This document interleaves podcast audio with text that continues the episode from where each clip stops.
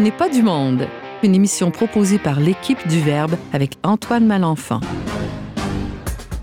Aujourd'hui à l'émission, on discute de la Trinité et de la famille avec le conférencier et théologien itinérant Sébastien Gendron. Parlant d'itinérance, on découvre un régime alimentaire à base de poubelles avec notre chroniqueuse Valérie Jean. Et finalement, on déguste les tout ce qui, on reste dans le thème, du rédacteur en chef adjoint au magazine Le Verbe, James Langlois. Bref, on n'est pas du monde.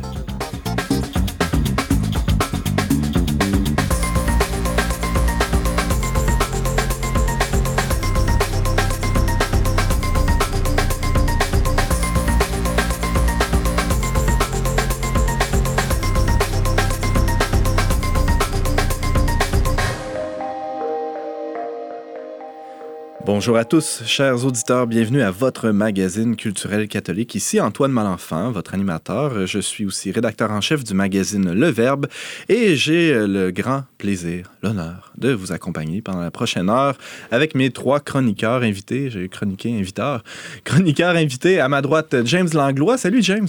Salut Antoine, je suis content cette semaine de ne pas te remplacer. Bien, j'allais te remercier hein, d'ailleurs pour euh, te, te, te, euh, bien chausser euh, mes chaussettes euh, pendant les dernières semaines. Merci beaucoup. Pas pire, ta chaise est chaude aussi. Oui, ma chaise est bien chaude et, euh, et euh, nous sommes tous bien réchauffés aussi pour cette, cette émission. Valérie Jean, qui est avec nous aussi. Et, euh, bon, euh, retour, bienvenue à Merci. L'émission de nouveau. Et euh, Sébastien Gendron, qui euh, va nous parler de, de, des affaires compliquées, la théologie, puis ces affaires-là. Toutes ces patentes-là. Là. Compliqué, mais en même temps, c'est, c'est accessible avec toi. Ah, ben écoute, en quinze minutes, il n'y a rien là, expliquer des concepts qui sont des ostinations depuis des millénaires. Là. Ça, c'est, c'est bien facile, on va faire ça en deux minutes. En deux, non, mais t'as quinze minutes quand, quand même pour, pour minutes, nous ben, résoudre le, le, le, la On trouvera la autre chose pour meubler le temps, au pire. Si ouais, on, c'est ça. Ouais. On, on parlera de poubelles et de, d'alimentation. Ouais, à la limite. Fais attention parce que le philosophe euh, français Raphaël Euh, Enthoven s'est fait reprocher cette semaine de, de réduire certains concepts sur lesquels les universitaires travaillent depuis des siècles en théologie. Oh. Bon, ben, je pense que je vais y aller, moi.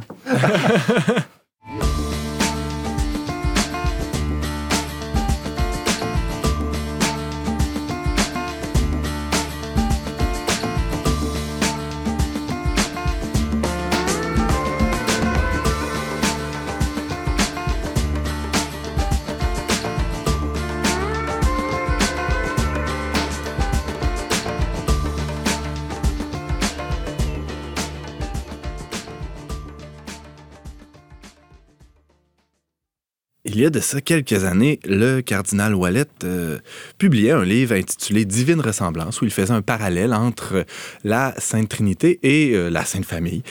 Euh, il y a aussi un, un théologien un peu moins connu que, que Marc Ouellet qui s'appelle Sébastien Gendron qui est avec nous aujourd'hui pour, euh, pour parler de, de cette ressemblance-là. On pourrait dire, hein, de, tu vas nous faire une espèce d'analogie entre euh, ces deux euh, trios, euh, ces deux premiers trios, on peut dire, on peut dire ça comme ça. Mais il aurait fallu qu'on se parle avant la chronique parce que si j'avais su que euh, Monseigneur Ouellet avait écrit là-dessus, j'aurais lu le livre avant de faire la chronique. Alors je le ferai après. Ben oui. Peut-être que dans la chronique écrite, il y aura des références, mais euh, bon. On t'en tiendra pas rigueur, okay, Sébastien. Merci. Ben écoute, moi, je, je réfléchis à plein de problèmes de théologie depuis un bout de temps. Puis euh, il y a Reniero Cantalamessa, qui est un théologien bien connu, qui prêche des retraites euh, au Vatican, qui a écrit un livre sur, euh, de vulgarisation, hein, c'est pas un livre scientifique, là, sur les quatre grandes questions qui divisent l'Orient et l'Occident. Et, et en fait, les questions qui peuvent nous rassembler aussi, qui peuvent faire qu'on se rapproche un jour et qu'on arrive à euh, mieux se comprendre au plan théologique et au plan ecclésial éventuellement. Donc, c'est pas juste un livre sur les chicanes, il y a, il y a non, aussi des c'est, solutions. Non, c'est plein de pistes de ouais, solutions, ouais. justement, mm-hmm. Avenir. Puis parmi les quatre mystères, il y a le mystère de la Trinité, puis le mystère de l'Esprit Saint. Et puis euh, c'est pour dire finalement que les questions que j'aborde aujourd'hui sont des questions extrêmement complexes, que ça fait des siècles, voire de, de, des millénaires, sur lesquelles les pères de l'Église, les théologiens se penchent. Et moi, j'ai le front là, en quinze minutes de faire le tour d'une question. Mais euh, moi, je, je crois être original en disant la Trinité est une famille. Puis dans ma chronique, je le présente, euh, c'est une famille justement qui s'ostine autour d'une table sur la question. Alors euh, ceux qui auront l'occasion de la lire euh, verront bien. Sur le trait du letrédunion verbe point com, hein, c'est, c'est même déjà en ligne au moment où on se parle. Je me fiais sur toi euh, pour euh, le plugger. Alors, euh, ben, par où on peut prendre ça? Peut-être qu'on peut commencer, comme on est des Latins, nous on est en Occident, on peut commencer par la perspective d'Augustin. Justement, Augustin, euh, bon, il écrit des traités énormes là, sur la Trinité, mais finalement, euh, ce qu'on retient principalement, c'est que pour comprendre la fa- l'interrelation des personnes dans la Trinité, il parlait de l'aimant, de l'aimer et de l'amour. Donc, c'était simple. Le Père est un peu celui qui aime, le Fils, celui qui est aimé, et l'Esprit-Saint, celui qui, euh, qui est le fruit de cet amour-là. Moi, ce que je. Puis, ben, c'est pas juste moi, là, mais aujourd'hui, on en vient à se dire, ben, peut-être qu'il manque un peu de réciprocité dans tout ça, tu sais, parce que, dans le fond, euh, moi, je prends, mettons, par exemple, l'exemple des, de la bipolarité d'un courant électrique, par exemple, tu sais. Dans un courant électrique, t'as un plus, puis un moins. T'as, t'en as un qui donne, un qui reçoit. Donc là, t'as vraiment l'idéage de, d'un, de, d'un pôle qui donne vers l'autre, l'autre qui reçoit, puis t'as un courant qui, qui, qui est généré. Puis ça, en physique, c'est une donnée à, à part entière, mais. L'affaire, c'est que dans la Trinité, si n'importe qui rentre Trinité dans Google, image, image Trinité, il va voir souvent une espèce de triangle équilatéral là, dont chaque arête se relie les unes aux autres, puis où chaque personne est à chaque sommet. Et puis, la divinité, c'est à la fois le, la communion des personnes au centre du triangle, mais c'est aussi à la, à la fois chaque personne à chaque extrémité. Donc, si tu dis l'Esprit-Saint, c'est un peu le courant électrique, ben c'est pas tout à fait un troisième pôle à part entière, tu comprends? Il n'y a pas un plus, un moins, puis un... Non, un... puis si on reprend la, la formule de Saint-Augustin que tu évoquais il y a quelques ouais. secondes, le, l'aimant, l'aimer et l'amour, l'amour, c'est, c'est pas une ben, personne, c'est une relation. C'est, c'est, c'est plus compliqué. Une... Puis ce qui est compliqué ouais. aussi, c'est que, dans le fond, euh, quand on fait un peu de, d'anthropologie euh, chrétienne, on réalise que, dans le fond, euh, ben, surtout avec euh, la, la réflexion des pères de l'Église dans les premiers siècles, c'est que le concept d'hypostase, de personne qu'on a dégagé de la Trinité, mais qu'on associe aussi à la personne humaine, c'est l'idée que, dans le fond, ce qui fait qu'on est vraiment des êtres personnels, des êtres de transcendance, c'est que c'est pas seulement qu'on a un esprit, parce que notre esprit est immatériel, incorruptible, invisible et tout ça, mais c'est que c'est comme si, au-delà de cet élément de nature, il y a quelque chose d'encore autre qui fait qu'on est qui l'on est. C'est qu'on est plus que juste la, une nature, finalement, on est aussi une personne, finalement, on est quelque chose de plus, tu sais. Puis si tu dis que la troisième personne, c'est l'Esprit-Saint, ben en même temps, c'est la peu la, ça donne ça fait, ça fait référence un peu à la substance de l'être divin. Dieu, ouais. Dieu est esprit, mais il est aussi personne. Fait que c'est ça qui est un peu la, la, la complexité de la chose là, sur laquelle je m'étais penché dernièrement, puis qu'aujourd'hui j'essaie de livrer maladroitement certaines notions de ça. Mais si je veux faire un lien, par exemple, avec euh, ben comment comment boucler la boucle finalement, comment dire euh, la troisième personne, comment elle se relie aux autres. Bon, là je veux pas partir. Ouais, c'est parce que le père, le, le père, le fils, bon, tout le monde peut comprendre ouais, ça, relier ça ouais, à une expérience ben, personnelle même, mmh. euh, de, de notre famille. Bon, on sait c'est quoi un père, on sait c'est quoi un fils.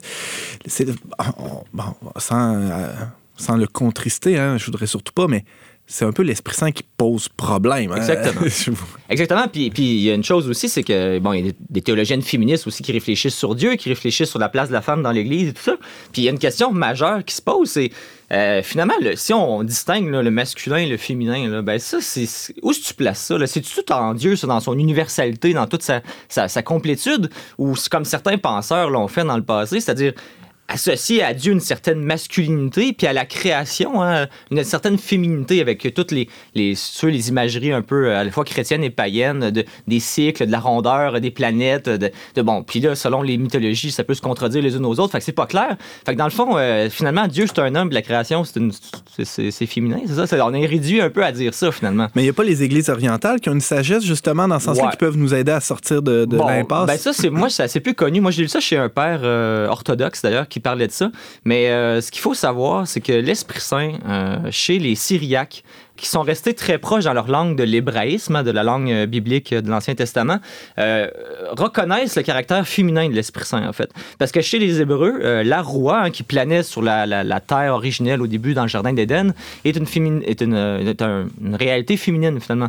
Fait que pour eux, ils n'ont aucun problème à appeler l'Esprit-Saint l'Esprit-Sainte, finalement. Bon, ça, ça veut dire que c'est une minorité de chrétiens qui, qui, qui font ça. Mm-hmm. Mais si tu commences à concevoir l'idée, par exemple, qu'il peut y avoir une part de féminin en Dieu, ben, ça ouvre des perspectives intéressantes pour comprendre comment chaque personne s'emboîte l'une dans l'autre. Puis là, moi, j'ai proposé ça de m'emmener à ma, ma professeure féministe à l'université. Elle m'a dit, mais c'est pas un peu phallocentrique, ton truc? J'ai fait comme, ben là, euh, non, moi, je pensais faire un bon coup, tu sais, il y a du féminin en Dieu. Puis elle, elle me reprend, elle dit, ben là, deux hommes, une femme. Là, je fais comme, ouais. Fait que là, euh, tu pensais bien faire, tu pensais ouais, marquer des points, finalement. Fait que ça, j'ai pas mis ça dans ma mémoire de, de maîtrise, finalement, j'ai gardé pour plus tard. Okay. Là, en fait, moi, je, ce que c'est arrive, là que tu nous dévoiles tout ça. Ben, je devrais écrire un article scientifique en ce moment là-dessus, puis à la place, je viens donner mes idées, genre à la radio, tu sais, le gars, il est brillant comme ça, mais c'est pas grave. Je, Très je, magnanime, je, je, je m'amuse, puis ouais. on, on verra bien. Mais non, c'est, c'est pour dire que, dans le fond, c'est vrai, tu sais, une femme, deux hommes, tu sais, c'est un peu, il y a une disparité. Sauf si tu dis que, par exemple, la, la, le rôle du féminin là-dedans, c'est à la fois d'être une personne à part entière, puis à la fois d'être le berceau qui accueille toute la divinité, finalement. Quand on dit Bon, là, c'est ça, c'est quelque chose que je garderais pour une autre chronique, là, mais quand on dit Marie, mère de Dieu, tu sais, c'est curieux qu'on dise Marie, mère de Dieu, non pas mère du Verbe ou mère du, mère du Fils. Tu sais. Ouais, ouais. On lui donne vraiment comme un titre magnanime, là, incroyable. Ouais, ouais. Tu sais, puis tu regardes ce vide. C'est, c'est normal que des, des, des protestants, par exemple, qui gardent ça d'une manière un peu louche en disant c'est pas une personne de la divine. De, une c'est personne pas un peu divine, exagéré, finalement. Tout ça. C'est ça. Mm-hmm. Puis moi, j'ai récemment, avec ma, ma, ma femme Valérie, on lit Ego Sapientia, qui est un livre de De Coning de quarante-trois.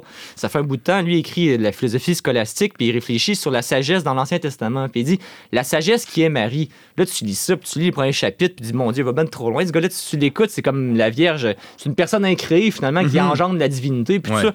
Mais là, je suis pas rendu assez loin, parce que c'est pour ça que j'en parle pas trop aujourd'hui, là. Mais finalement, moi, je pense que ma, ma manière de boucler la boucle, puis là, ça va être ça mon, mon prochain sujet probablement, c'est à quel point le créé et l'incréé sont emboîtés complètement l'une dans l'autre. Et puis, comment, de la même manière que dans le Fils, le divin et l'humain ne font qu'un, sont complètement réunis, et, et, à la fois distincts, mais à la fois complètement unis, ben comment, genre, la Trinité s'est complètement imbriquée dans la création. Puis ça, c'est, c'est vraiment pas euh, propre à la tradition latine, parce que chez les Latins, en général, on distingue assez clairement euh, le créé, l'incréé comme étant... Euh, Euh, des réalités euh, distinctes, évidemment, parce qu'on sinon on tombe dans le panthéisme, là, mais, mais c'est comme si... Mais les catégories sont assez hermétiques. C'est là. Ça, puis en orthodoxie, par exemple, on parle de panenthéisme, par exemple, et là, on parle de la, la, la manière dont le divin, par ses, ses énergies incréées, euh, féconde et engendre le monde à chaque instant et tout mm-hmm. ça, mais, mais ça, c'est, un autre, c'est une, autre, une autre idée.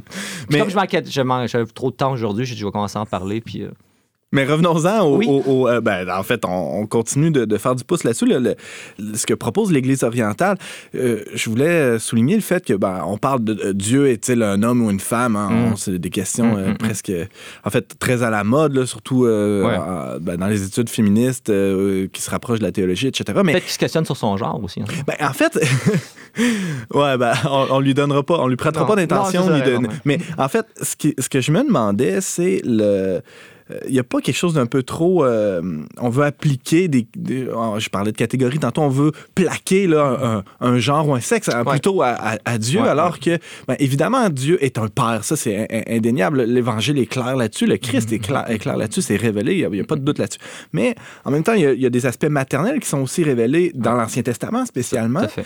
Euh, je lisais dans tes notes, Sébastien, il y a Il y a la Trinité de Rublev qui nous aide aussi à, à, ouais. à dénouer cette impasse. Ben, ça, la, la Trinité de Rublev euh, est très connue, a été créée au quinzième siècle là, euh, par un orthodoxe. Et puis, euh, c'est les trois anges, là, les trois visiteurs d'Abraham autour d'une table qui sont au-dessus de la coupe euh, eucharistique et puis qui, qui semblent être, on dirait, un cliché du moment où la Trinité choisit, mais il n'y a pas de moment en Dieu, mais au moment où Dieu choisit, de, le Christ choisit de s'incarner, de, d'aller dans la coupe et puis de, de venir nous rejoindre. Ça, je trouve que c'est une image euh, merveilleuse de, dans le fond, le désir de la Trinité de s'immerger dans la création, puis devenir partie, d'être partie prenante de la nature humaine et du cosmos et tout ça.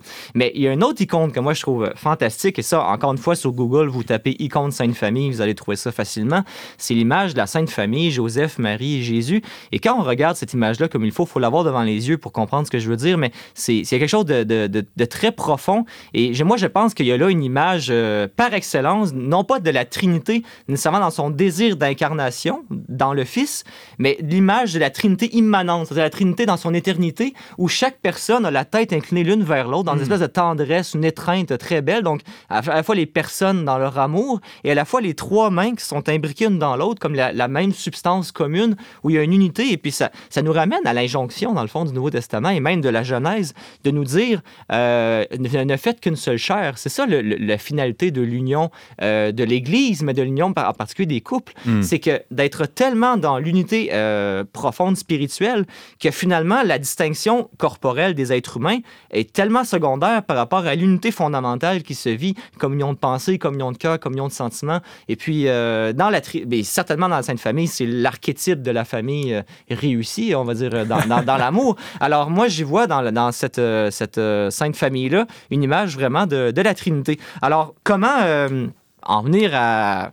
À, à, oui, ouais, James, tu avais une question? Oui, j'ai, j'ai déjà entendu un prêtre euh, qui disait euh, le Père, c'est tout l'amour donné, le Fils, c'est tout l'amour reçu, et l'Esprit Saint, c'est tout l'amour. Qu'est-ce que ouais. tu penses de, de cet mmh, énoncé-là? Mmh, mmh, mmh. Ben, ça, ça, en fait, c'est, c'est Saint Augustin. ouais, ouais, ouais. Mais moi, c'est parce qu'il y a un problème sur lequel je, je veux me pencher avec vous là, rapidement. Là. C'est la question du filioque, entre autres. Là. Bon, ben, ça, c'est, c'est compliqué à expliquer. Là. Mais grosso modo, c'est. En... Oui, vas-y. Et sinon, moi, je vais me demander si on peut se demander s'il y a de la féminité et de la masculinité en Dieu à cause qu'on dit que hommes et femmes, il les créa. Bien, justement, à, à, à, à l'image de Dieu, il les créa. Bien, mm-hmm. ça, c'est. Moi, je pense que juste pour finir avec cette question que tu nommais tantôt, oui. Antoine, c'est qu'il faut faire une distinction, je pense, dans la Trinité entre. Justement, parce que, tu sais, la, la, toute la, la, la question de la théorie du genre là, qui pose problème aujourd'hui, puis tout ça. Aujourd'hui, ça, c'est un concept, le genre, qui a été récupéré par euh, d'autres euh, organisations, tout ça. Mais à la base, ce concept-là a été créé par des féministes, des théologiennes qui se questionnait sur le sacerdoce des femmes, puis qui, dans le fond, voulait montrer qu'il y avait quand même, une, sans y avoir une distinction absolue, mais il y a quand même une différence entre le corps dans sa sexualité et la personnalité masculine et la personnalité féminine. Comme si, euh, finalement, il y a toujours un peu un mélange des deux, puis c'est pas parce que t'es une femme dans ton corps que t'es cent pour cent féminine, parce que t'es un homme, t'es cent pour cent mm-hmm. masculin. C'est qu'il y a, il y a comme un mouvement de balancier selon les personnes qui jouent là-dedans. Alors, si on, on pense à Dieu, évidemment que Dieu n'est pas sexué. C'est, c'est, c'est bien évident. Euh, c'est le propre de l'homme d'avoir un corps sexué, mais quand on parle de genre, par exemple, ben, là, moi, je ne me pencherai pas là-dessus aujourd'hui, là, qu'est-ce que la masculinité, qu'est-ce que la féminité, mais tout le monde a déjà un certain, euh, certain paramètre en tête par rapport à ça. Alors, si on pense que, comme tu dis, Valérie, qu'homme et femme, il les créa, à son image, il les créa, ben, il doit y avoir quelque chose de la femme puis quelque chose de l'homme en Dieu. Puis où je veux en venir, c'est que, par exemple, il y a des gens qui disent, là, sans problème, ben, si Dieu est père, c'est, c'est parce qu'il est père, parce qu'il y a un fils. Il ne pourrait pas être père sans fils. Puis là, on applaudit, on dit, ben oui, c'est bien évident. Mais on, rarement, on dit, ben, si Dieu est père, parce que quelque part, il doit avoir une épouse ou une... T'sais, il doit avoir quelqu'un avec qui... T'sais, on n'a aucun problème à se dire que Dieu euh, fait du...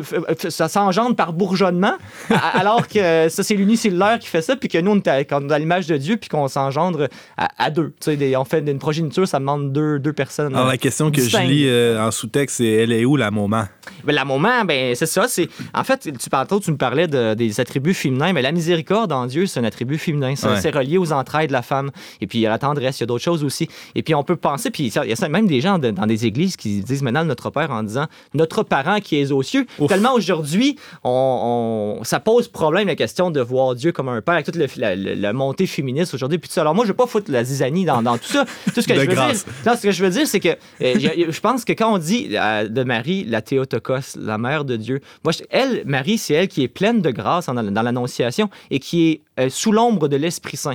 Alors moi, je pense que Marie est celle qui est remplie de l'Esprit Saint, qui est assumée par l'Esprit Saint et qui devient celle qui engendre un fils à Dieu. Alors, pourquoi pas concevoir dans l'Esprit Saint quelque chose de matriciel, quelque chose d'englobant, quelque chose de, de l'accueil, de l'amour, de la tendresse, qui permet au Père d'être Père, au Fils d'être Fils et de son bord d'être épouse et fille. Et là, on retrouve l'amour spontial dont on parle dans la théologie mystique, justement, qu'en Dieu, il y a un amour spontial, un amour d'épouse. Sébastien Gendron, c'était fascinant, passionnant.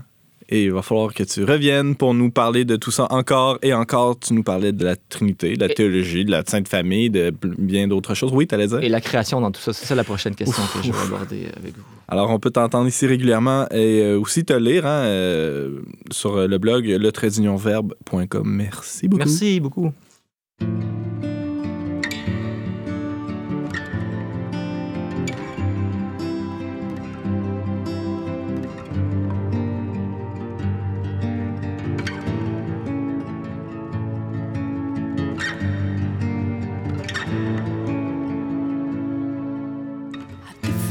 De te sentir, d'être dans ta peau, nous savons nous déduire au-delà des mots. Tu m'offres tes souvenirs sur ce grand plateau, nous sommes deux à rougir au-delà des mots. À défaut si un radeau, maintenant je respire au-delà des mots. Je veux m'appartenir, être mon héros, habiter mes désirs au-delà des mots.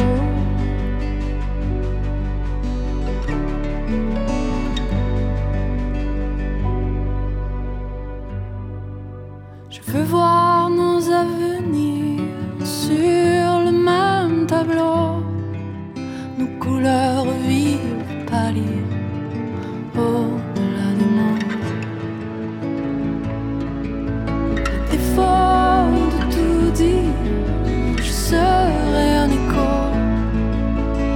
drapeau a blanchi au-delà des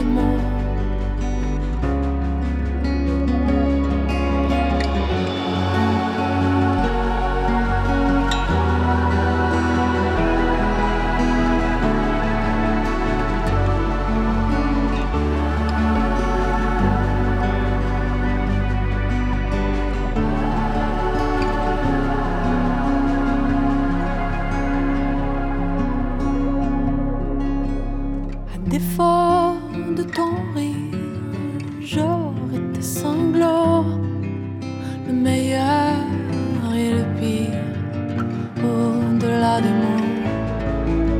Si je dois m'assoupir, souviens-toi du beau, je vois l'orage courir.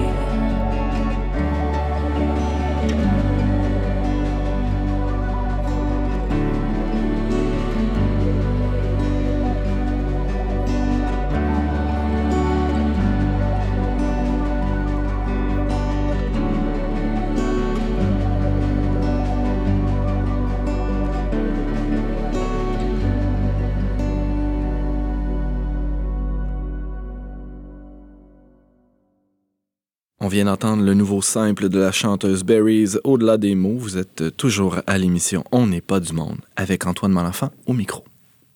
En novembre dernier, pas moins de quinze mille scientifiques du monde entier signaient un article collectif, on pourrait dire, hein, avec autant de signatures, dans lequel il était question que l'humanité ben, courait à sa perte, littéralement. Hein.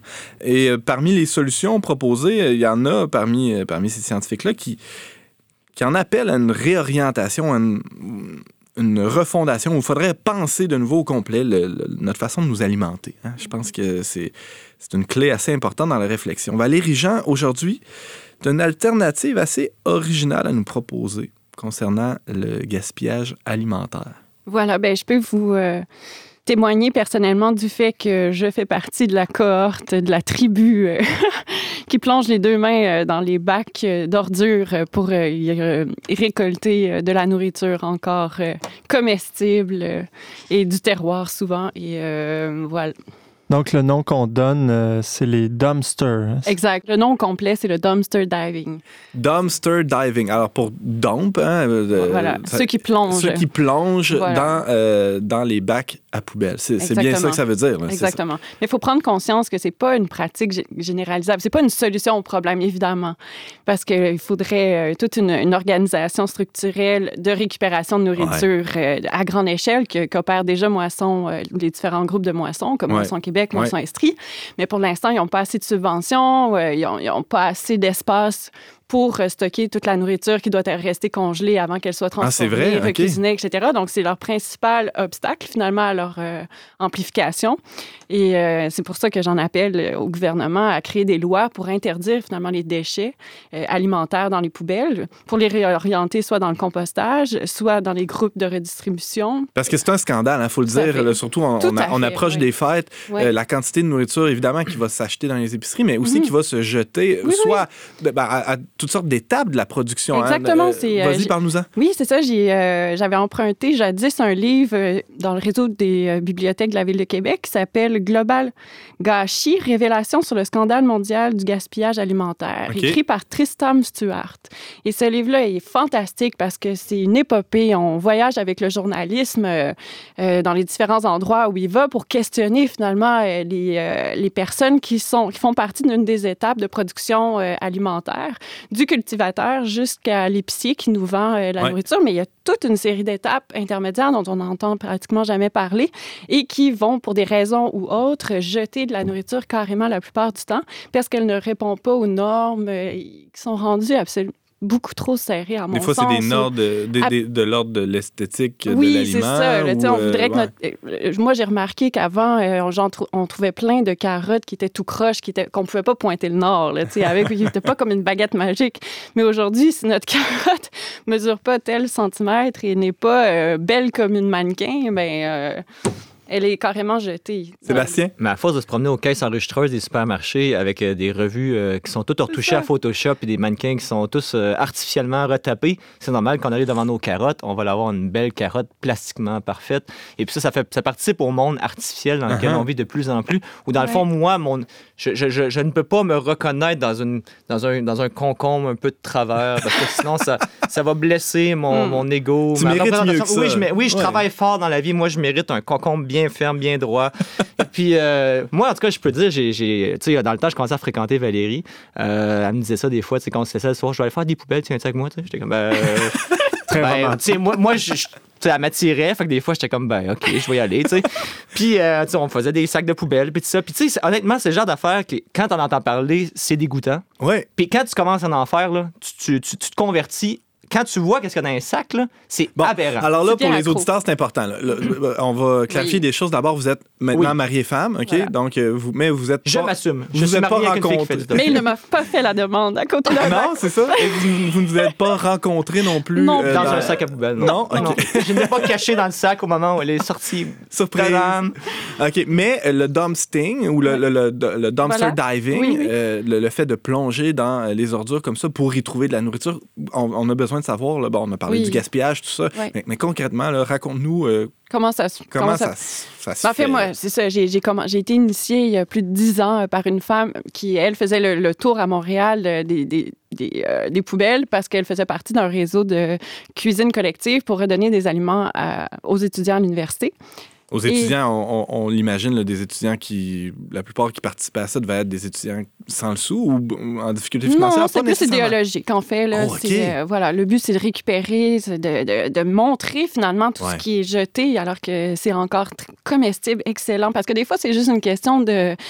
Comme on disait, d'apparence. Mais non, mais je trouve ça intéressant, le fait que tu dises de, de montrer, parce que moi, j'ai déjà vu sur, mm-hmm. euh, sur Facebook, là, sur, euh, puis même ailleurs sur Internet, des, des dum, dumpster divers, là, ouais. on pourrait dire, qui, euh, qui étalent leurs oui. prises. Alors, il y a quelque chose de la chasse là-dedans, ou même, tout à fait. Ça me fait penser à la police, quand elle fait une grosse prise de, de, de trafiquant de drogue, elle va m- monter Montré. une belle table avec une nappe, puis monter, montrer toute la cocaïne, l'héroïne qui a été trouvée, comme, comme une prise, comme une, une prise de chasse. Exactement. Explique-nous euh, pourquoi C'est... tout ça. Non, mais c'est exact, parce que moi, dans une, euh, dans une chasse, justement, là, ouais. je peux revenir, puis mon comptoir qui fait tout le long d'un mur, là, est rempli, puis je peux, j'ai de la difficulté à prendre une bonne photo, puis de tout montrer, là, tout ce que j'ai. Mal. Exactement.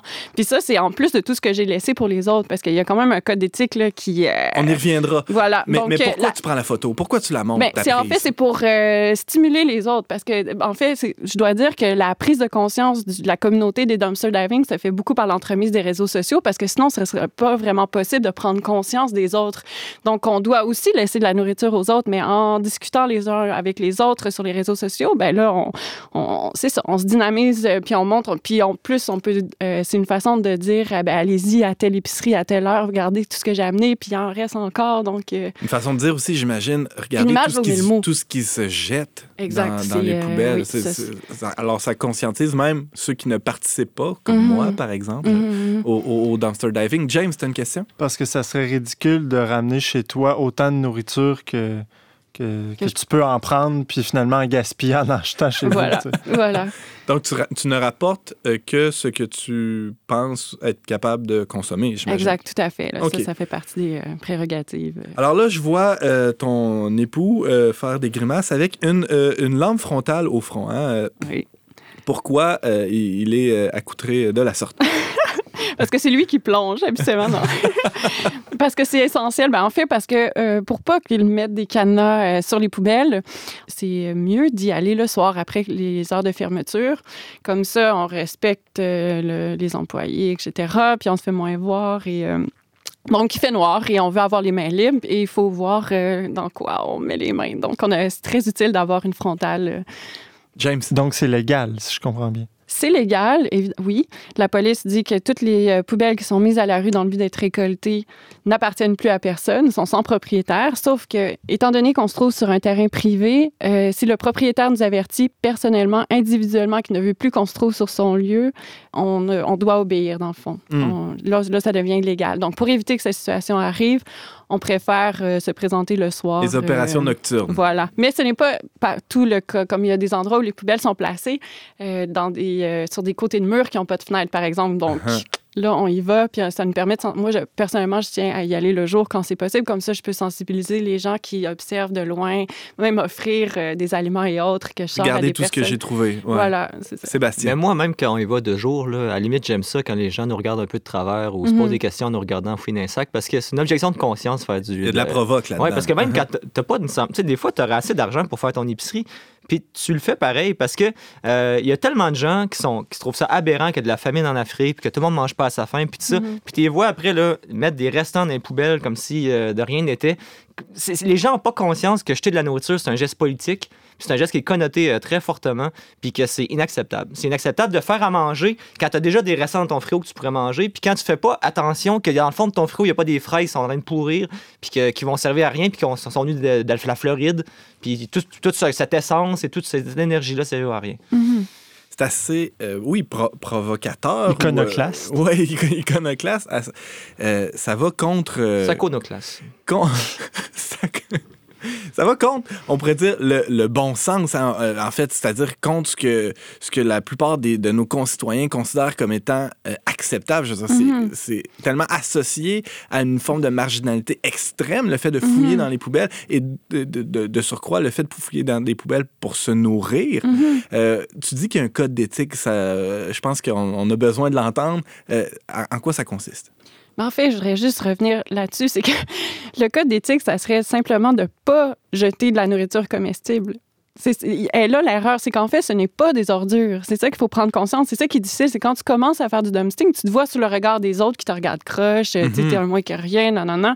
Mais au bout du compte, quand tu réfléchis sur, sur ce pourquoi tu es là, puis qu'est-ce que tu fais concrètement, tu t'aides la, la nature, tu réduis la, la, le taux de pollution, tu récupères, tu permets de partager, ça permet de mousser le partage, et cetera. Donc, il euh, faut finalement changer notre vision euh, du monde puis réaliser que les vraies poubelles euh, se trouvent pas là.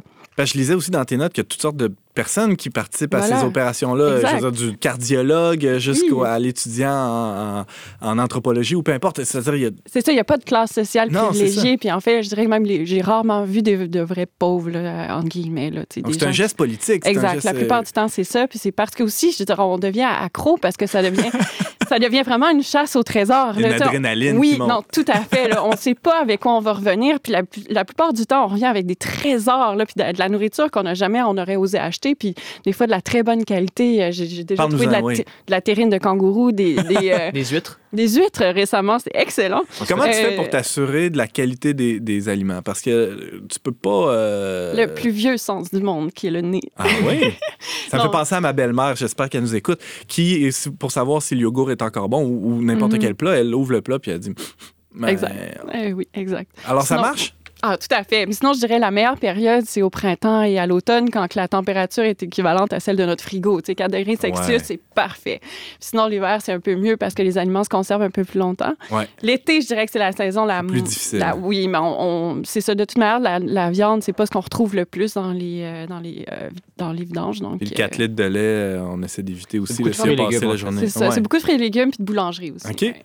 James, bah, rapidement. Parce que ça, les, on, les gens répugnent parce qu'on s'imagine que tu arrives dans des poubelles où c'est du vieux stock en train non. de pourrir, dégueulasse, ça, ça coule de partout, alors que c'est des choses qui ont été jetées la journée même, mmh. qui sont ramassées la journée même la plupart du temps. Exactement. C'est du sec, c'est ça. Oui, oui, oui. Puis des fois, c'est, ça sort directement là, de, de la personne, du convoyeur, là, de, du truck qui est venu porter de la nourriture. Ils en ont simplement commandé trop. Fait que blanc, directement c'est dans les vidanges. Ouais. Je nommerai pas les épiceries qui font ça, mais j'ai déjà trouvé Euh, du bio euh, encore euh, très frais. Là, euh, OK, même la bouffe bio, c'est assez, c'est assez fascinant de voir comment... C'est ça, la quantité de bouffe qui se c'est, jette. C'est, même. Le, le, c'est un effet surréaliste du capitalisme là, qui est en crise, là, disons-le. Là. Ah ouais. Mm.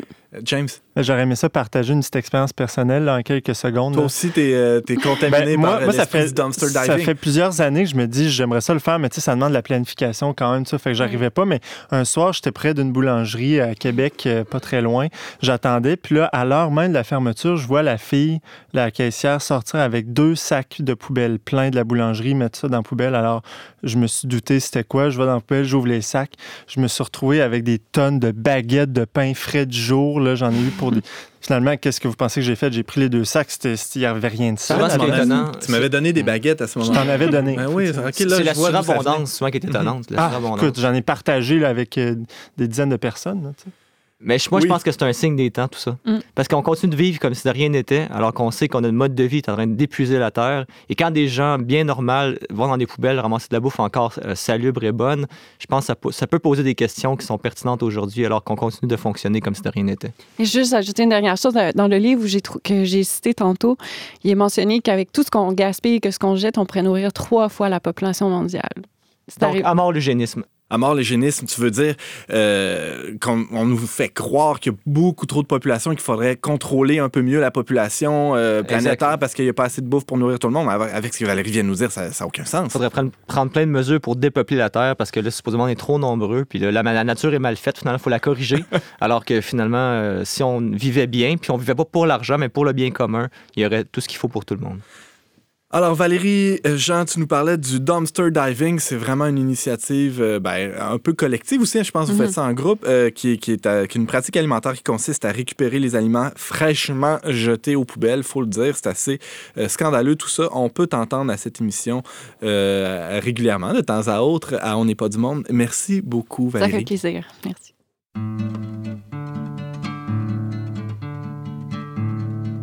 En farfouillant dans la poubelle, j'ai trouvé, j'ai trouvé une pelote de ficelle et un fil de fer barbelé.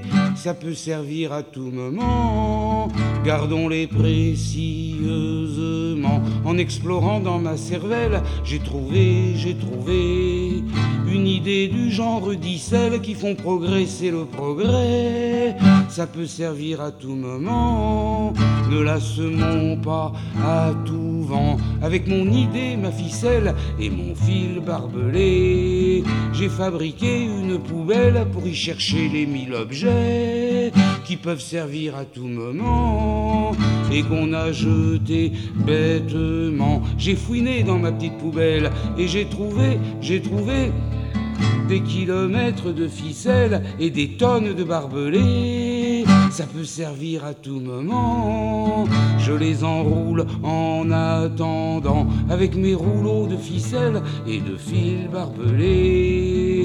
J'ai fait des millions de poubelles et de corbeilles à papier. Ça peut servir à tout moment et rapporter un brin d'argent. J'ai voulu vendre mes poubelles au bon marché, bon marché. On les a jetés aux poubelles sans me payer et sans penser que ça peut servir à tout moment.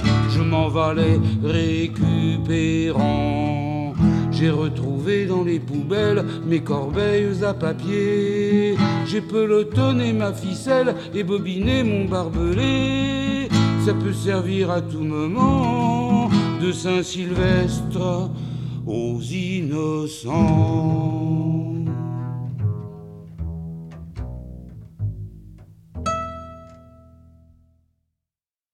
Vous êtes toujours avec Antoine Malenfant au micro d'On n'est pas du monde. On vient d'écouter le chanteur français Jacques Cerisier avec sa chanson « Poubelle » tirée de son album intitulé « Chanson ».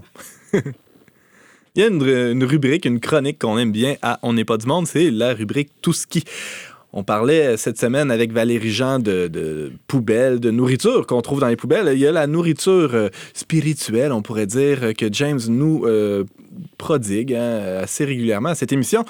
En nous parlant de tout ce qu'il tout ce qui, tout ce qui trouve à gauche, à droite, soit dans la, le magazine, la revue Le Verbe, le site web euh, le trait union verbe point com ou aussi euh, ailleurs sur... Euh, sur les internets, comme on dit, par chez nous. Alors, James, qu'est-ce que tu nous as concocté aujourd'hui?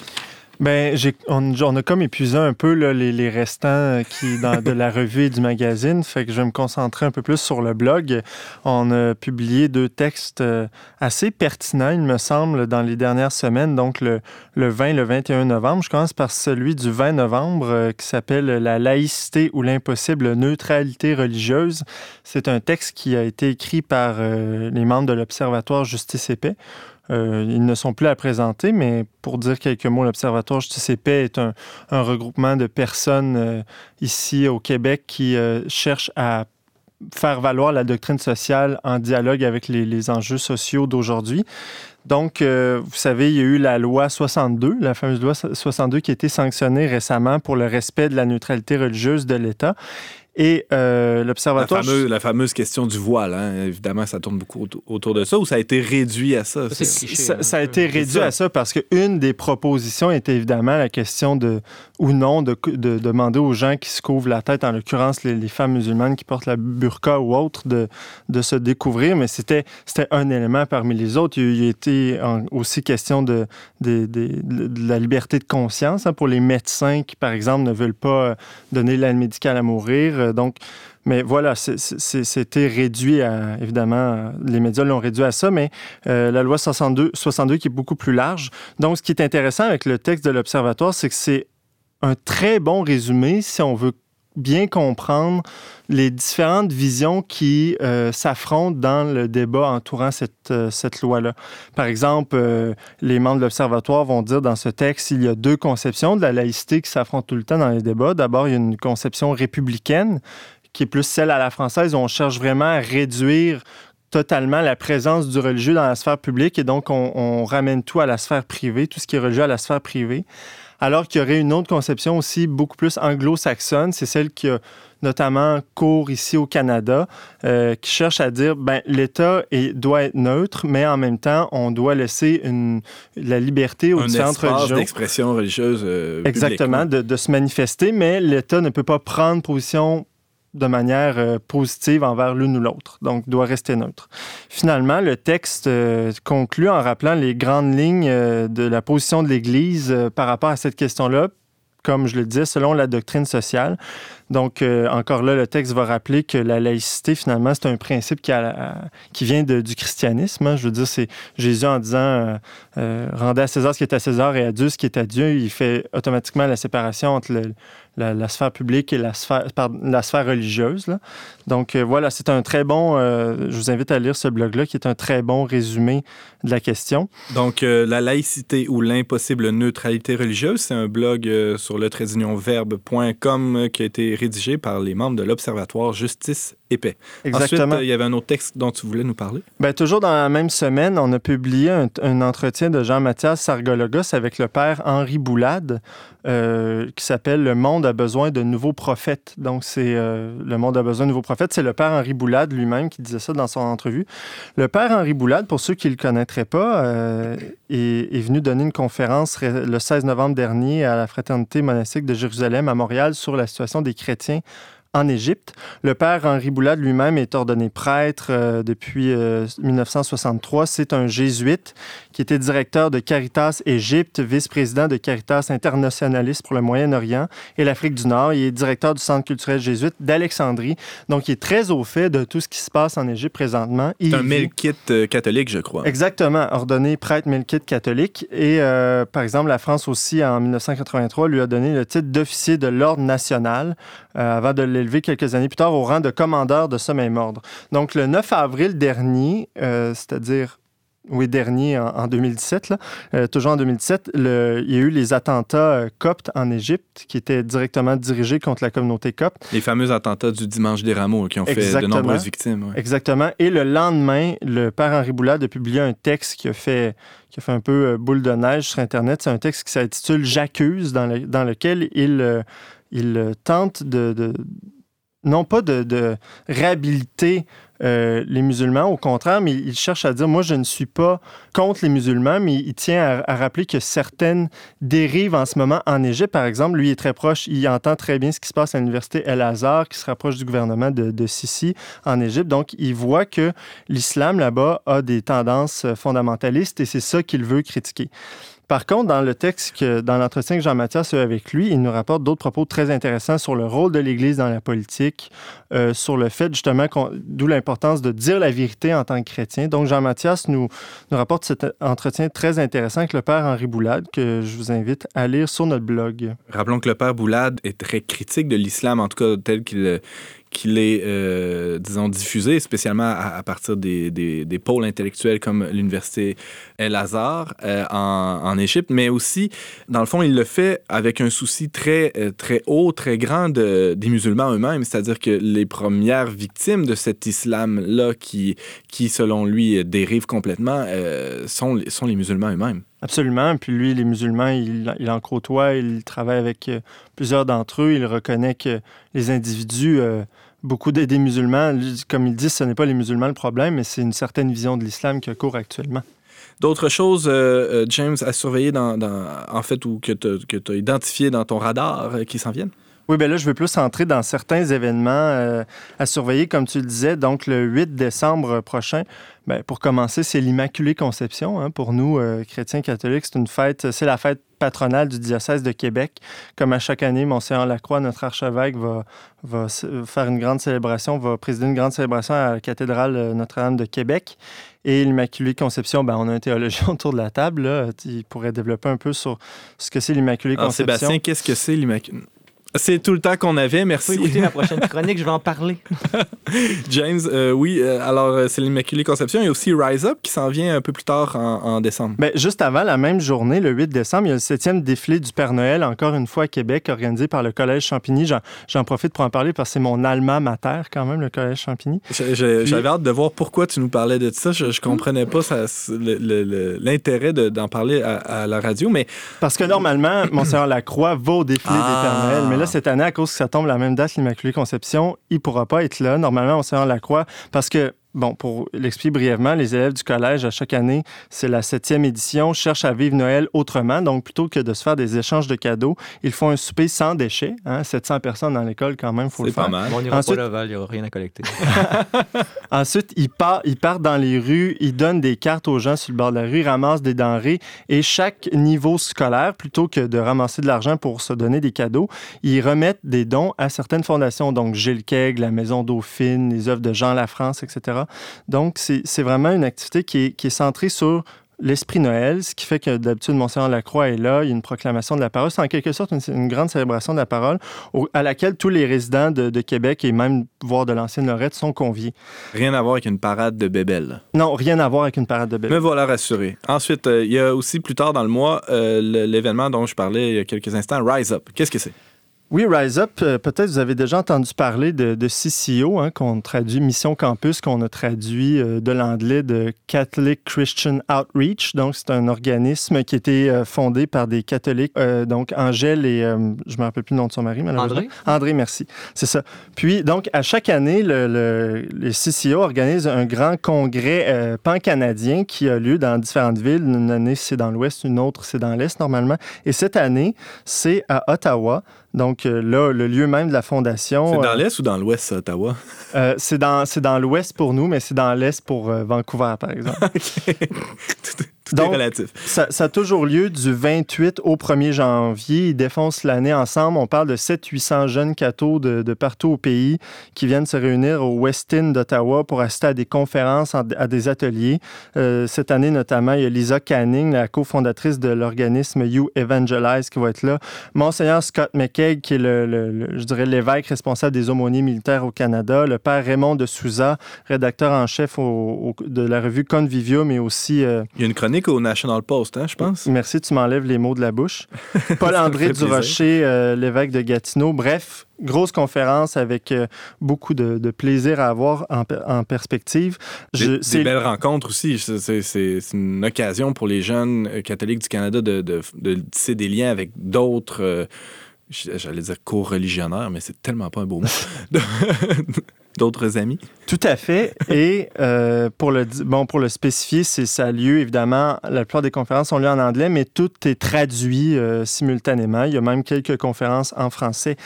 Pour finir, euh, c'est un événement qui est, qui est non sans lien avec le Rise Up parce que le trois janvier prochain, il y a une relique de première classe, donc c'est les des reliques, les meilleures reliques de saints qui existent. Des super reliques. Des super reliques. Et euh, celle-ci va être la relique de, de Saint-François-Xavier.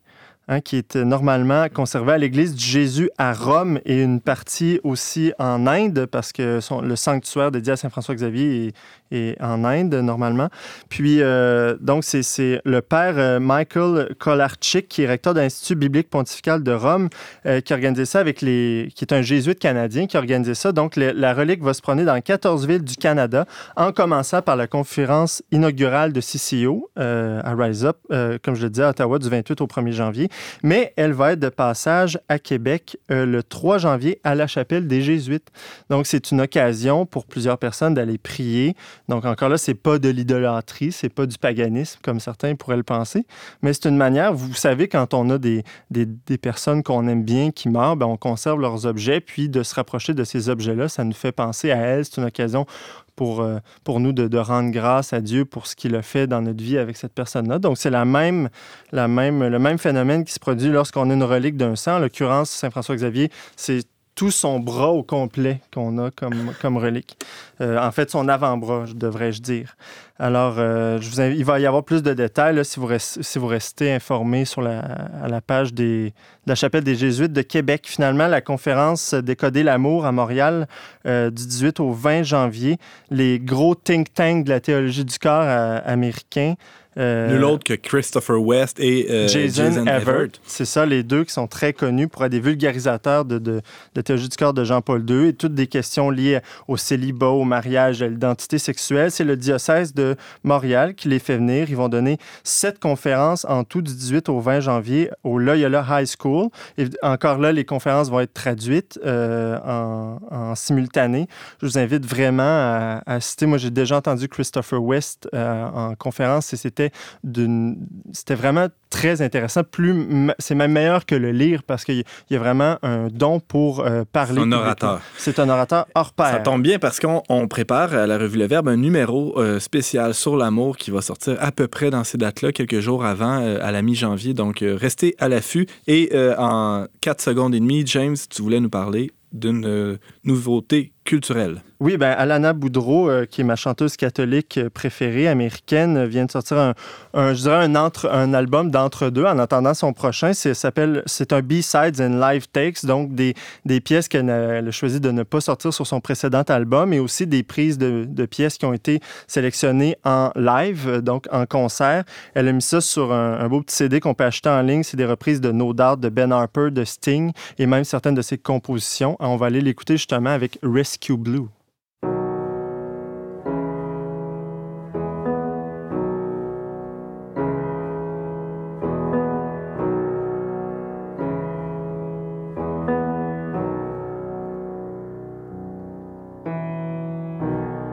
Everybody wants you to be special,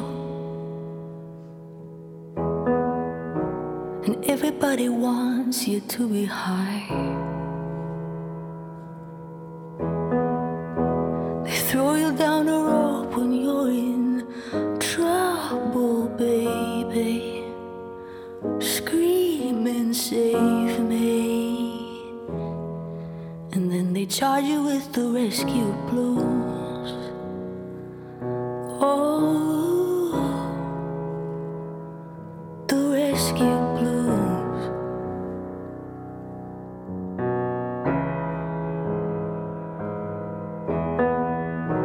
And everybody wants to see you suffer. They know that you need the pain so much. Throw you up a rope when you're too high to cruise, baby. Oh, loose lady. And then they charge you with the rescue blues. Oh, with the rescue blues.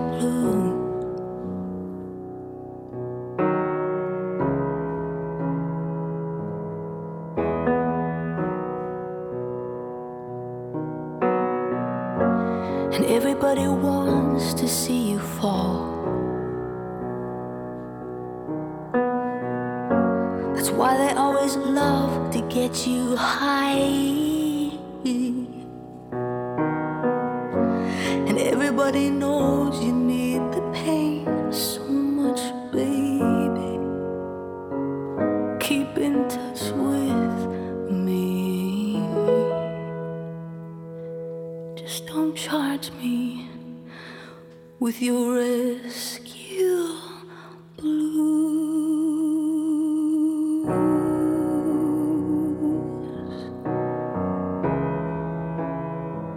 Your rescue blues. Ooh. No, no, no, no. Mm. With your rescue.